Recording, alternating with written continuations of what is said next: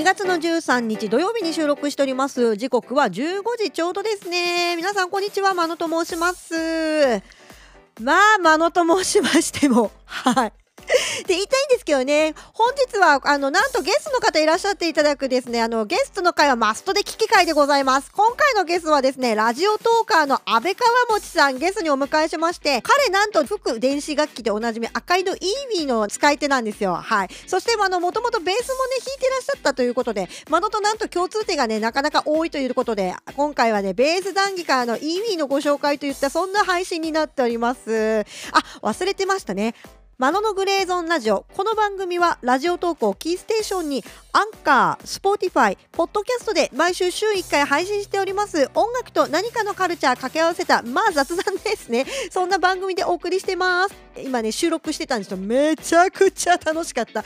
何12分って概念すんげえ足んないんだけどっていうぐらいめちゃくちゃ楽しい。私たち2人は楽しい。聞いてる人はよくわかる。わちゃわちゃしててわかんないってなっちゃうかもしれないですけどそんな楽しいねあのゲスト回が先ほど収録がありまして。えー、ラジオトークだと、丸2、丸3のセクションで、あべかわもちさんご登場いただきます。そして、 Spotify やポッドキャストでお聞きの方は、13分頃ですね、ご出演いただくので、よろしければこのままお聞きいただければと思います。といったところで、そうですね、最近のマノの話でもしますかね。最近はそうだな。あ、そう、明日、日曜日、14日の日曜日なんですけども、8時半から、マノのグレーゾーンラジオ生放送を、えー、ラジオトーク内で行います。そこで、公式トーカー、テディさんと、コラボした曲、東京スタティックですね。私のコラボ曲第2弾ですね、リリースになりますので、よろしければぜひ、テリーさんの圧倒的歌唱力を聞きに来ていただければと思います。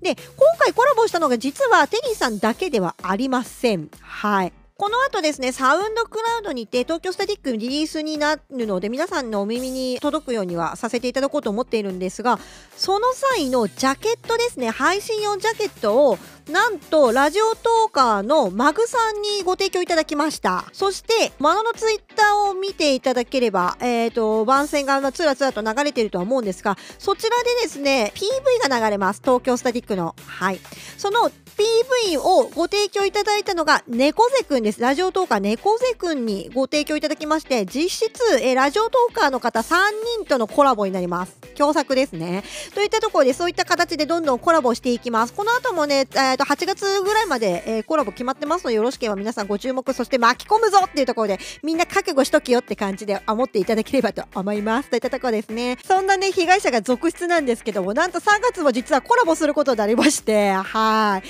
えっ、ー、と、3月は、ザッキーさんのラジオ番組、ラジオドラマなんですけども、主題歌を提供するっていう形でコラボさせていただきます。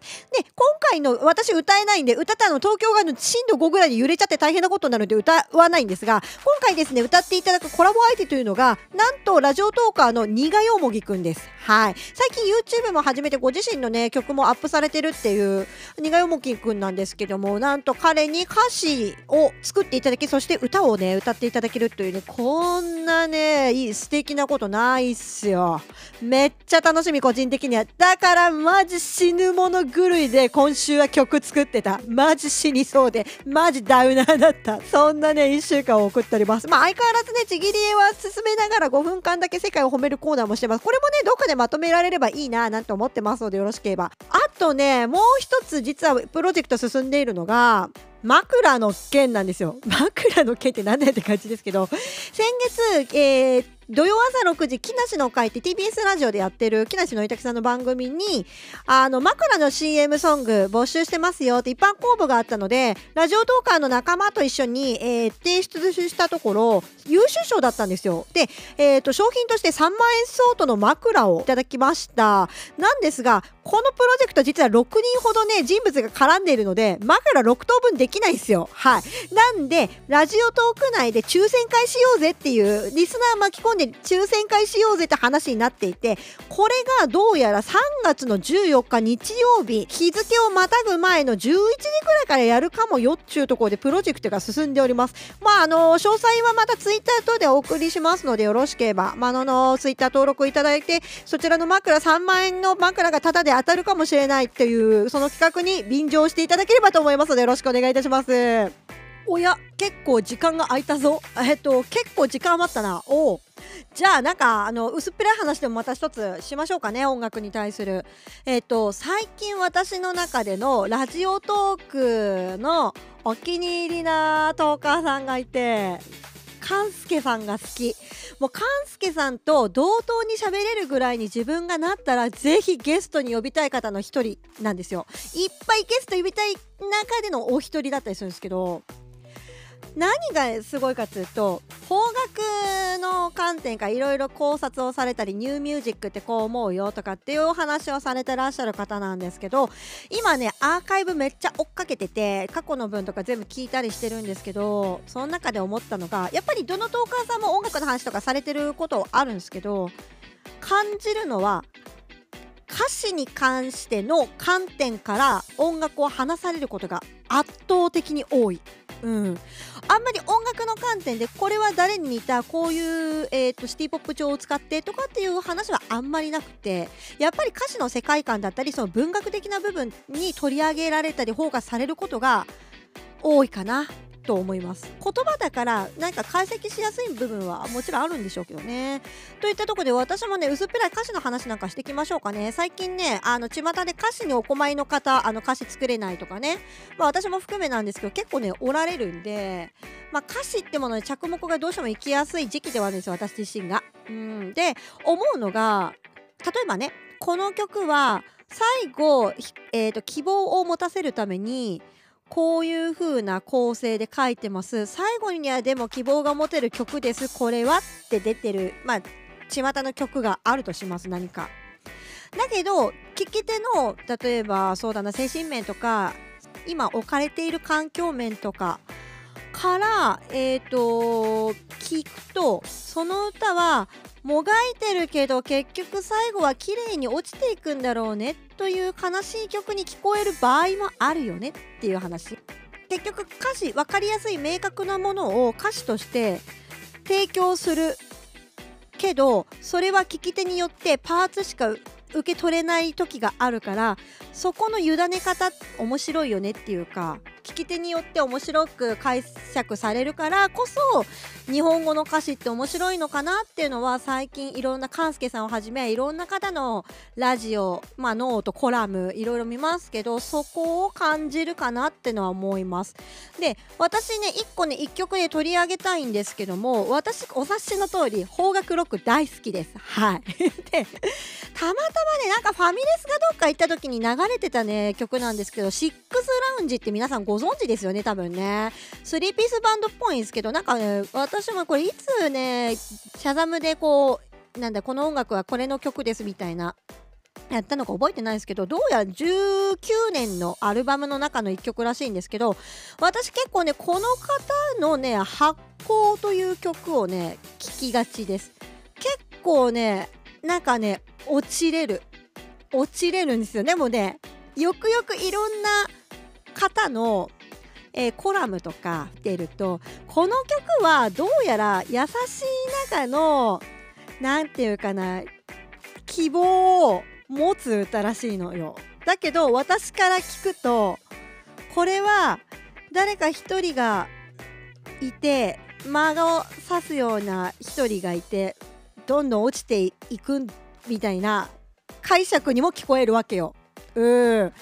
この「シックスラウンジ」の曲とかで言うところの例えば B メロの「汚い言葉でも愛されたい吐き気がするよ完璧すぎて」ここの「愛されたい」のところ実はクエスチョンマークついてるんですよ。だけど歌ってる感じからはぶっちゃけこのクエスチョンマークっていうのは感じ取れなくって。ただ一人称のその人がそれを渇望してるような感じに聞こえるんですよ。だから明るい曲には聞こえにくいよねっていうこととかあとはえっ、ー、とこのサビの部分とか夜明けとともに花は開く届かないあばらの奥とかうん、この辺とかのワードだけを取ると先に明るい感じは見えないですよね。そういうとこなんですよ。で結局蓋開けたらそういう最後には本当は辛い日々があるけども最後には希望が持てるっていうそういう優しい歌であったっていう解釈だったのでこれは聴き手のメンタルとかによって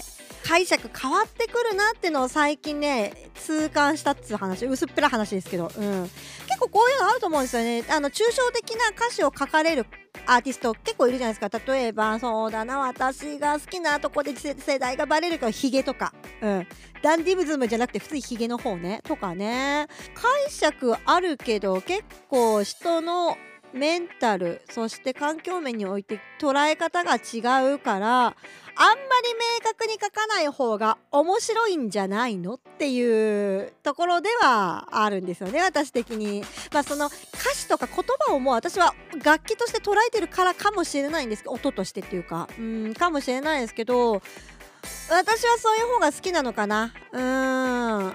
発行はねぜひ聞いてみてどういう解釈するか。あの皆さんぜひちょっと私に教えてください。聞いていただいて。でね前回のノーザンブライドの、えー、秀逸さみたいなのカノン進行の話ピアノを交えてやりましたけど彼らもね変なところってテンションコードっていうのかな？あれなんかね変なコード使ってるんですよ。それによってぐっと心が持ってかれるんですよ。それも相まってかその歌詞とかがすごい気持ちが持っていかれやすい、うん、だからねこれぜひ聞いてみていただいて欲しいなって思ってます。なんかごめんなさい変な感じで申し訳ないですけど。といったとこで？なんかすげえ薄っぺらい話になっちゃった。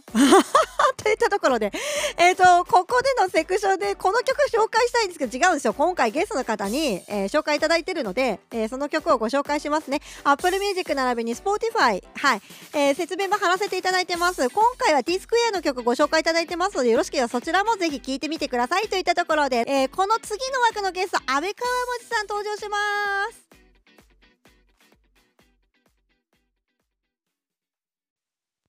あののグレーゾンラジオ。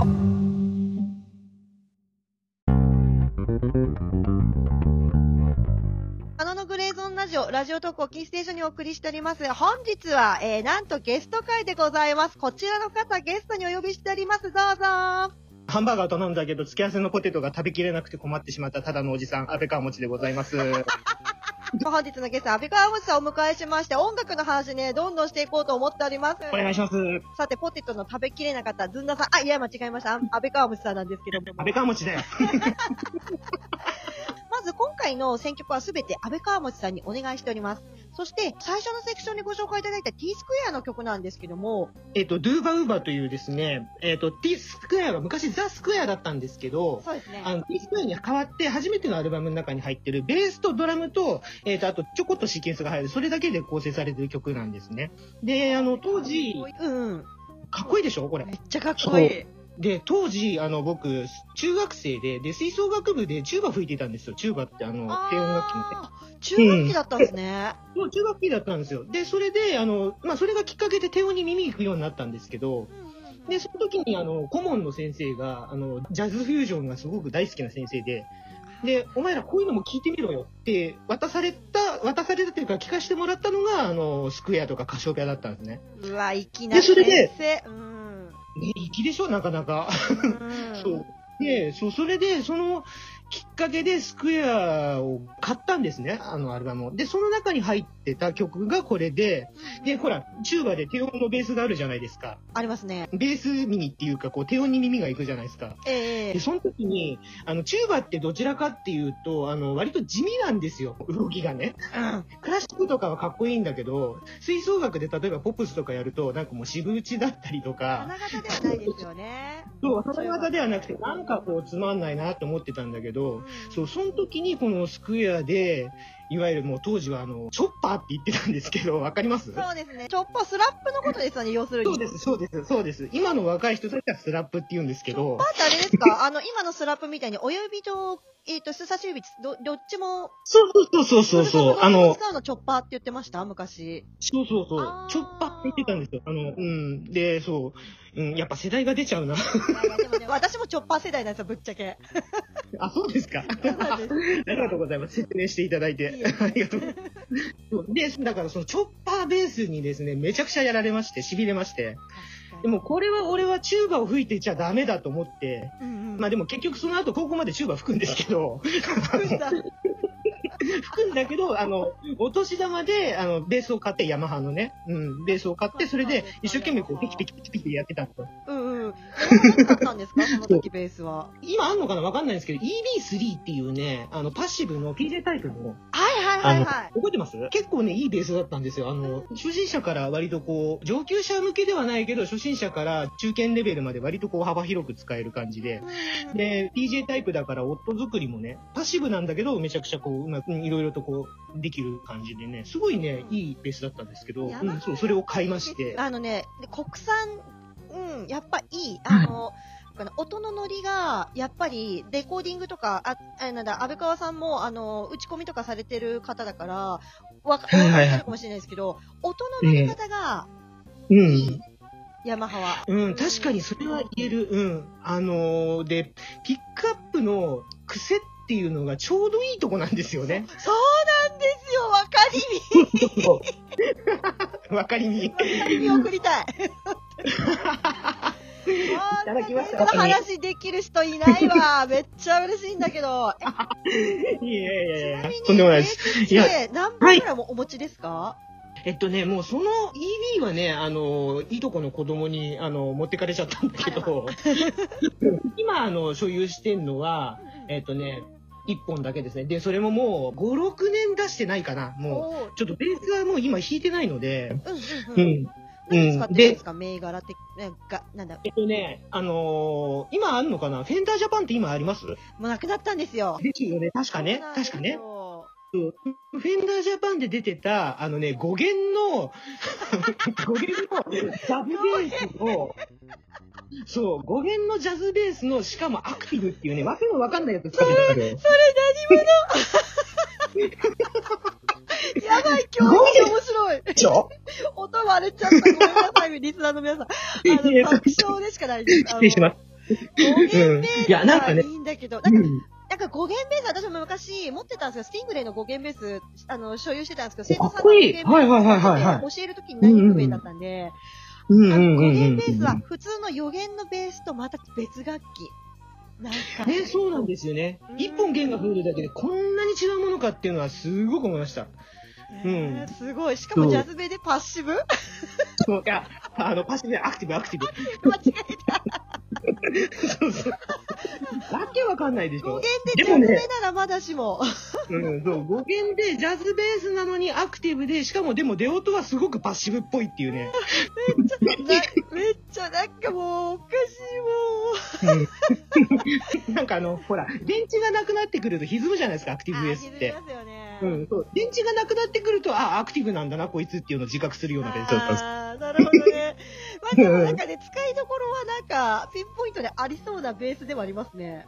えっとね、そう、あの、ほら、結局スクエアとか、あの、カシオペアとか、当時のジャパニーズフュージョンと呼ばれるものが、ええやっぱりもう、ロー B の弦張ったってなんぼなんですよ。あら、そうなんですよね。うん、だからそう、それで、あの、その EB を買った次の年のお年玉で、あの、5弦ベースを買ったんです。すげえ。そう。で、だから高校生の時には、あの、あの、5弦ベースを持って学校行ってましたよマジか。ゴリゴリじゃないですか。で、しかも、当時はね、メタリカとか、あの、はいはいはいガンツローゼスとか、そういうのが流行ってたところで、スラッシュメタルとかが全盛期だった頃ですね。そうそうそうそうそう、そういうところで、あのね、語源持ってって、うん、T スクエアが好きですっつって、みんな腰のあたりでベース、こう、ピックでガリゴリゴリゴリ弾いてるのに、あの、俺はあの、田畑義雄さんのように高い位置で、あの、親指でピキピキピキピキ叩いてたっていう。一人だけおじさん混じってるぞって言われてる感じ。そう、なんだこいつはっていう目で見られる。うちもいたよ、そんな人一人。うわーと思って。うん。その人結局、今、なんかベースの講師してますけどね。やっぱそういう人って。うん。なんかやっぱりこだわりを持ってる人、癖の強い人っていうのはその後やっぱ伸びるのかなとは思いますよね。ああ、思いますね。うん。あ、ちなみに私、T スクエアの今の田中さんはい。あの時の T スクエアって田中豊之さんだったじゃないですか。今多分学校の先生、ベースの講師されてると思うんですけど。あ、えっとね、そう、田中豊之さんはね、確かそう、まだザ・スクエアの時ですね。うん。そうです、そうです。今ね、うんもう一人の田中さん、ね、えーっとな、。ちょっとね、最近のスクエア、ごめんなさい、わかんないけど。いや、あ私もね、はいわかんなくて、たまたまお知り合いのうんタップダンサーの人がバンドしてて、なんかそれも謎なんですけど、なんかライブ見に来てよ、T スクエアのベースバンドで弾いてもらってくからって見に行ったんですけど、やっぱすごかったですね。あ若い人ね。そうそう、若い人。そうか、あの人が田中さんか。うん、そう、すごい人なんです。あの人、しかもめちゃくちゃいい人、いい人っていうか、うん。あのースカパラのモテギさんわかります、ドラマーのえ。っとね、顔はたわかります？はい。あのーどんなかっこいい曲弾いててもめっちゃハッピーそうな、結構そういうスタイル。あー、わかるわかるわかる。うん。で、あの、割と今までのスクエアとちょっと違うタイプの弾き方をするか、される方そうでで、す、そうです。ですよね。うん。なんとなく、うんうん、わかるわかるわかるわかる。うんうんうんうん。はいいはいいはい。やばかったです。なんかね、そこのライブハウス自体はそんなにいい環境のものではなかったんですけど、それでも、えやっぱり、あ、この人スクエアなんじゃないかなっていう、ちゃんと音を、あの、うん仕込みのベース、あの、ベースアンプとかじゃなかったですけど、ちゃんと出して、はいはいこ、この人すげえなと思った記憶があります。だから T スクエアに、こう、歴代入れる人ってみんなこんな感じなんだろうなと思っていて、はあ、なるほどね。うーんいう感じで思っております。だから T スクエア好きな人結構で信頼を受けるんですよ、私の中で。なるほど。でなんかね、多少なり通ってきてる人っていう手で話せるんで。あー、なるほどなるほどなるほど私。結構、まあでも、うん、ちょっとやっぱ詳しい人の方が好きにはなりやすいのかな？わかんないけどフュー。ジョン自体がそもそもそうですよね。うん、あの、どちらかというとね、なんかプレイヤーズミュージック的な扱いされちゃうところの方が多いから、あれはまあ本当はそんなことないんですけどね。そうなんですよ。グルーブとかも、あの、ありきなんですけど、やっぱテク見せてなんぼのところもありますからね。といったところで、おっと、結構お話伺いました。ありがとうございます。すいません。いえいえ、こちらこそ。そしたら、あの、こちらのセクションでも一曲、あの、ご選曲いただいたということで、曲紹介をお願いしたいです。えっ、と、 Keziah Jones のウ、 Wisdom Behind the Smile、カッコキャッシュっていう曲なんですけど、はい。えっと、この曲がね、あの、僕がその20歳とか19ぐらいの時の聴いた曲なんですけどね。へで、この曲で聴くときに、あの、まあ、ベース一生懸命頑張ってたんだけど、なんか自分のベースって違うなって思ってて、何かが足んないなって思ってたんだけど、この曲を聴いて、足りないものがはっと気づいたっていうか、あまあ、ざっくり言うと、このグルーブって何なんだろうみたいな。ーあ、そう、グルーブはめちゃくちゃ感じますよね、この曲。うん。あの、フュージョンばっかね、聴いてるとね、わかんなくなるんですよ、グルーブって。あ、そうなんですよ。テクに走りがちなんだよな、フュージョンって。あ、といったところで、はい、こちらのキザイア・ジョーンズの曲ですね。説明文のところに Apple Music の並びに Spotify の URL 掲載してますので、よろしければそちらからブンと飛んでいただいて、キザイア・ジョーンズぜひ浴びてください。あのグレーゾーンなんですけど。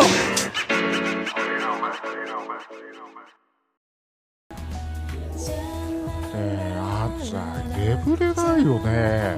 枕が硬いよあんざい眠たいよあんざい人は一生の3分の1を眠りと過ごす。誰誰誰？良質な人生のパートナー。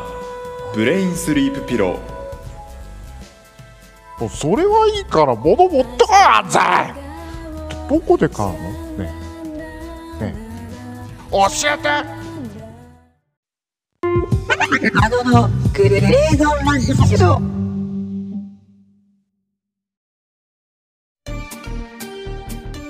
はい、改めまして、まのです。グレーゾーンラジオお送りしております。本日はゲストの方をお迎えしてます。こちらの方です、どうぞ。ははい、どうも、安倍川もちでございます。い、引き続き、大根餅、あ、安倍川餅さんよろしくお願いいたします。安倍川もちだよ。ね。もうね、決め台詞的になってきますけどね。ねもう振っていただいてありがとうございます。あの皆さん、あの、安倍川餅さんのライブ配信、もしね、お聞きになる際は、もうコメントでこれをバシバシ言っていただけると、めっちゃ突っ込んでくれますんで。はい。あの、こ米菓子全般大体大丈夫だと思います。ええあの、えこう参考成果とか言われるとちょっと辛いかもしれないけど。ピ ンポイントトで来ちゃうとね、切りもちさんとかだったら大丈夫ですよ。はい、はい。佐藤の切り餅ぐらいだったら、桃太郎さんぐらい言ってくれますよね、きっとね。うん。越後やべえ、ハードル上げられちゃった。やべえ、やべえ、やべえ。ということで、えっ、と、そんな私がなぜ、あの、今回、安倍川餅さんにオファーさせていただいたかと申しますとですね、安倍川餅さんのライブ配信で、えっ、と、はい楽器ですね、あの、副電子楽器、リービーを演奏されている配信を私は聞いて感動しまして、私結構あの、電子してた部分があるんですよ。いや、た、そんあ、なるほど。そんな再現力ないっしょって思ってたんですけど、マービー D だったか、あのーブレスの感。じの忠実な再現度っていうのが、電子楽器って今ここまで来てるんだなっていう、えー、話ですごい感動しまして、今回お話伺いたくゲストに、はいはいはいお呼び、あの、えさせていただきまして、お呼びさせていただきまして、なんか変な日本語で。いえとんでもないです。ゲストにお迎えしたいなえお招きいただきと思ってまして。はい。で、あありがとうございで、皆さんご存知ないかもしれないですけど、ちなみにこんな楽器なんですよね。ということで、ご用意いただいているということで。はい、えっと、一応、あの、ちょっと構えてますけど、じゃあ、ちょっと、音だけでもね、伝わればと思う。はい。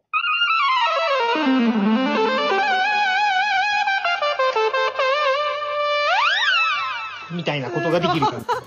いえいすげえこれちなみになんですけあど、おいはいくらぐらいで買えるもんなんですか、えっとね、そんなに高くないですね、今のいい指は。あの、この、うん、今のいい指はもう10万で十分お釣りが来ます。そんなもんなんですね。昔もっと高いイメージありましたけど、そうなんだ。あの、えっと、出たばっかの頃は、その、それこそコントローラーとモジュール、音源が別になってて、うんうんうん。で、二つ合わせて、やっぱ20万とか30万とかしてたんですね。なあ、そうなんですね。今もう一体型でしょ多分。そう、今もう音源内蔵で、で、当時よりもすごい優れてるし、丈夫だし、故障も少ないし、あの、頑張ってた昔は何だったんだっていう。重さ的にどんなもん重さ的にはね、1キロないですね、多分ね、これね。あ、じゃあ別になんか変な話、ギターとかベースを、こう、うん下げてる感じとそんなに重さ変わんないくらいじゃあそんなもんか。で、ギターなんかより全然軽いですし、あとね、やっぱサックスとかね、管楽器やってた人たちは、まずその軽さに驚きますよね。え、こんなもんなの？みたいな。あー、そこなんだ。なんうん、なんか、なんて言えばいいのかな。あの、リコーダーありますよね。あの、あります。中学校で習う。うん、リコーダーに、こう、電池を巻きつけて、そんな感じ。私今リコーダーに乾電池をテープでぐるぐるに巻いてるイメージしかできてないですけど、いやいや、そんなんじゃないですよ、確か。い やいや、そう、そんな感じ。そう、あるいはサランラップの芯に単一電池をちょっと詰めたかのようなあね。そういう。ー、そういうイメージ安い感じですね。安くなっちゃった。安くなっちゃった。ちなみにこのお音色って何何個ぐらい内蔵されてるもんなんですか？まあ、機種、機種っていうか、まあ、イーウィの場合はですね、うんうん。ウィンドシンセいっぱいあるんですけど、赤いから出てるイーウィの場合は、基本的には100音色から200音色って、機種によって違うんですけどね。で、あとあの、自分でやっぱ音を作ったりとかできます。で、今吹いてたのも僕が作った音なんですけど、へー、やっぱりちょっとサックスっぽい音とはちょっと違う音色だなと思ってたんですけど、そんなのをご自身で作れるんですね、今って。そうなんです。あの、僕がそう使ってる EV4000S っていう、これ今も使ってるやつが、はい。基本的にアナログシンセのモジュールなんですよね。うんうん。なので、あの、パソコンにつないで専用ソフト立ち上げて、そこでこう、いろいろエディットしていくって感じで。へー、そう。ちなみに EV5000 と、あと EV ソロっていうのがあるんですけど、それは PCM 音源が入ってて、うんうん。あの、そっちはあの、いね、いわゆる PCM なので、あの、要はサンプリングね、された音。うんうんうん。だから生ファックスの音だったり、すあのートランペットだったり、そそういう音が入ってますね。すごーい。えー、なんか私、これ、あともう一個聞きたいのが、これ、マノさんからの質問なんですけど、はいはい私昔サックスをね、一時あのー体験とかで吹かせていただいてたことがあって、はい。サックスとかって、この、なんていうかな、この吹くとこの、吹き、うんうんうん。吹く口って言ったら変ですけど、こう、チップみたいなのあるじゃないですか。あれって、ベロの下に、やって、うんプーって吹くってイメージだったんですけど、そういうのとかって全くいけるってことですか？えっとね、それね、いい質問ですね。あの、そうなんですよ。うん、いい質問です。やばいな。あの、そう、基本的に。池上彰来た。はい。やばいな。ちょっと、ちょっとハードル上げちゃいましたね、またね、自分で。いや、あの、本当にね、あの、息を、基本的には、あの、息を入れるだけで大丈夫です。へえ、今そううん、あのだから、すごくね、その、ね、その、ね、そう、リードで噛んで、その、リードを震わせて、音を出すとか、あるじゃないですか、そのサックスとかって。ありますね。で、サックスを始める方って、あの、そ、まずそこでつまずいたりとかする場合もあるんですよねう。んうんう。まくいかなくて。うん。だけど、そう、ウィンドシンセって基本的にそういうのがないので、ただ、ちゃんとその、センサーはその、あのマウスピースにはセンサーがついてて、例えばその、噛んだりとか、うん、噛んだりとか、こう、うわうわうわうわうわってやったりとかして、それでビブラートをかけたりとか、あと、物によってはベンドをそれでコントロールしたりとか、そういうことができるんで、割とこう、だから、拡張性が高いというか、要は間口は広いんだけど、その後突き詰めていくのは結構楽しいかなっていうのがありますね。なるほどね。だからこそうんの、私が、あーって感動したの、ブレスの忠実さうんうんうんうん。再現できるんだ。なるほど。なんかそれで納得、解決しました。うん私の謎が。そう、そもそもがあやっぱね、息と口を使う楽器なので、ウィンドシンセって。だから管楽器なんですよ、本当に。ーうん。なので、そう、管楽器としてのあの楽しさっていうのも持ちつつ、シンセサイザーの面白さっていうのもあるんですよね。だ意味なんかにしてみれば、例えば8オクターブ出たりとか、ポルタメントができたりとかね。8オクターブ出るんですか？そう、ちょっとやってみましょうか。えー、お願いします。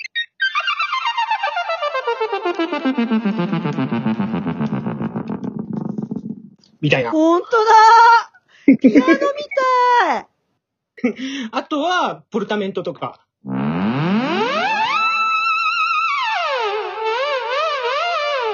とかね、こういうのもできるんですよ。こういうの聞くとやっぱ電子楽器だなって思っちゃうな。そうなるほどね。こういうこともできるんですね。そうなんです。割とチートな楽器でしょ？いやいやいやいや、面白い。なんか、あの、ちっちゃい鍵盤、まあ、現場とかで鍵盤使えるような、6000円ぐらいの鍵盤があるんですけど、あれを見た時の感動と近いものがある。面白い。おもちゃみたい、面白い。うん、面白いですよ。結構ね、うんやってみる。うん。で、その、本当間口が広いんでね、誰でも、ね、縦笛の授業を受けた感覚で、あの、始めれば、大体、他のウィンドシンセもそうなんだけど、大体、最初は楽しく始められるんじゃないかなと思ってます。うーん、確かに。で、あとはその、ほら、音色エディットしたりとか、いろんな技を使ったりとか、そういう部分でこう、突き詰めていくのもね、楽しいし、それこそやっぱ、ね、T スクエアみたいにプロの人が使ったりとかしてるから、うんうんうん。そういう意味では、こう、ね、将来性っていうかか、ね、そういう部分もすごくあると思うし、そうなんですよね。そこなんですよね。なんかプロの現場に実際使われているって、ここがやっぱりなんか夢ありますよね。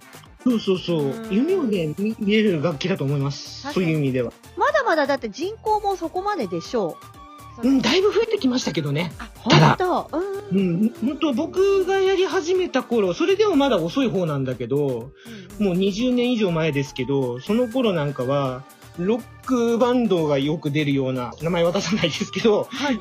箱とか、あの、ライブハウスとか行くと、PA さんが、音どうしますかね？って聞いたりとか、ますよね。う んどうしたらいいんですか？とか言って、聞かれたりとか外。部出力ですか？これどうしたらいいですかってなりますよね。そうそうそうそう。そういう風になったりとかね、あとなんか物珍しさで、これなんて楽器ですか？ってこう、対バンの人に聞かれたりとかね。はいまあまあ、話題性はありますよね。そう、そういう時は結構ありましたね。でも今ね、だいぶ、あれです、本当増えてきて、でも始めるなら今かなって感じもしますね。ああ、なうん、るほどそう。いう意味では。うんもう住宅環境的に、あの、何かつまずいたりとかしないとならないとかあります、なんか、もともとスピーカー内蔵されてるもんだったりします？えっとね、ものによってはスピーカーが入ってたりもしますんで、おーえっと、うん、な安倍川さんがお持ちなのは、えっと、何か機材につないで音が出る感じのもの？そうですね、僕のはあの基本的にあの外部出力で、今もあのちょっとミニアンプにつないで出してるんですけど、そうなんですね。うん。そう、だけど、ものによっては、そのスピーカーが内蔵されてて、そのままもうスイッチポンと入れて、ペーって吹けたりもするし、あとは、そう、い一番ね、いいのは、やっぱアコースティックの楽器と違ってヘッドホン使えるじゃないですか。あ、そうなんです。そこがいいんですよね。そう、だそこがだから家で、お家で練習するのもすごくいいかなっていうのがね、ありますよね。うわー、これちょっといい話聞きましたね、皆さん。うわこれ始めるのちょっとこのコロナのね、さなかだから、あんまりね、うん。新しいこと始めるなら、こういうのっておすすめかなっていうので、一つ、よろしければ検討してみてください、皆さん。ということで、あ、残り30秒です、安倍川さん。あえっと、曲のご紹介いただいてもよろしいですか？えっと、メイショパーカーの My Baby's Loves You っていう曲で、はい。この曲はもう、もうすでにもうベースから離れちゃった時に、もう一回聴いて、あ、やっぱベースって素晴らしいなって思った曲です。で、あの、ベース弾いてる人が、えっとね、ファンクの有名なロドニー・カーティスって人なんだけど、さすがって感じなんで、ぜひ聴いてみてください。確かに。よろしければこちらをぜひ Apple Music 並びに Spotify の URL 説明文に貼らせていただいてますので、よろしければそちらから聞いてみてください。といったところで本日のゲスト、安倍川餅さん、ありがとうございました。ありがとうございます。あののグレーゾーンラジオ今週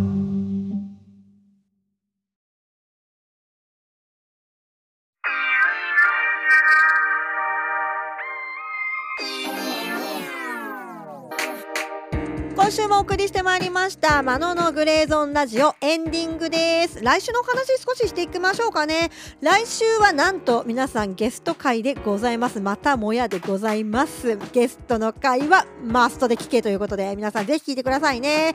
来週なんですけども、ゲストは前回ぐらいからお話をしてました、ラジオトーカーで作曲家のサミー・ニーヤンゲストに来ていただきます。サミー・ニーヤンも私も共通してね、作曲をしている、そしてお仕事をしながら、えー作曲をしているといったところで、そこの時間の使い方、そして作曲ってどういう時にするの？など、いろいろね、サミ・ニーヤンのいろいろね、暴いていこうと思いますので、皆さんよろしければバシバシお便りお待ちしております。そして、そして再来週なんですけども、第4週目。うわー、2月もなんか終わり見えてきたな、早いな。えーマシューの喫煙所というね、ライブ配信のおなじみのマシュー中クプレゼンツ、月一ナードレコードのコーナーがございます。今月はですね、なんと、ジャンルっていうのかな、概念という話は本人おっしゃってたんですけど、ネイティブサウンドというね、概念がどうやら音楽にはあるらしくって、これについてお話をね、伺っていこうと思います。で、事前にいただいたね、音楽もなかなかマニアッキーだったので、皆さんよろしければぜひ、私たちとマニアッキーな音楽共有しませんか？といったところでお楽しみにといったところです。いよいよ明日です。はい、今回はおしゃれな曲というより90年代のロックっぽい音楽を作ったので皆さんお気に召すか分かりませんがよかったら聞きに来てください。ぜひよろしくお願いしますといったところで今週もお送りしましたグレイゾーンラジオマノでした。それではまた来週。さよなら。